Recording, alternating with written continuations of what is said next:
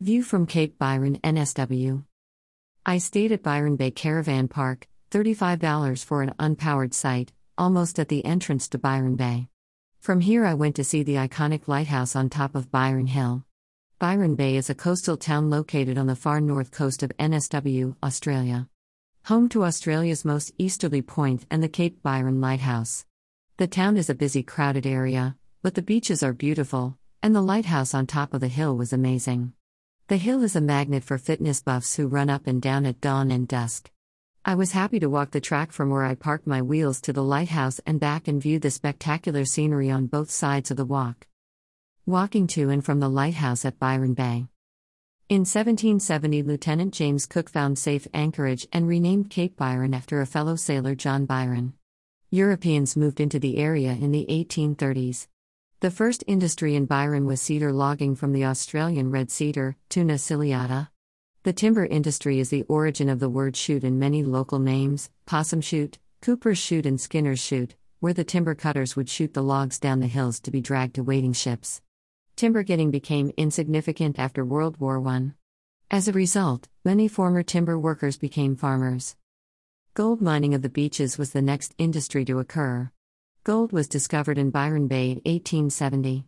Up to 20 mining leases set up on Tallow Beach to extract gold from the black sands around the 1870s. Cape Byron Bay Lighthouse The Cape Byron Lighthouse was built in 1901 at the most easterly point on the Australian mainland. Its construction destroyed a significant Arakwal men's ceremonial ground. Longboard surfers arrived in the 1960s and used natural breaks at the pass, Wategos, and Cozy Corner. This was the beginning of Byron Bay as a traveler's destination, and by 1973, when the Aquarius Festival was held in nearby Nimbin, its reputation as a hippie, happy, alternative town was established, although tourism facilities remained minimal. From the 1980s, tourism began to develop in earnest, with the cash poor surfers and hippies supplemented, and to a degree supplanted, by cash rich conspicuous consumers https colon slash slash en.wikipedia.org slash wiki slash byron underscore bay. Cape Byron Bay.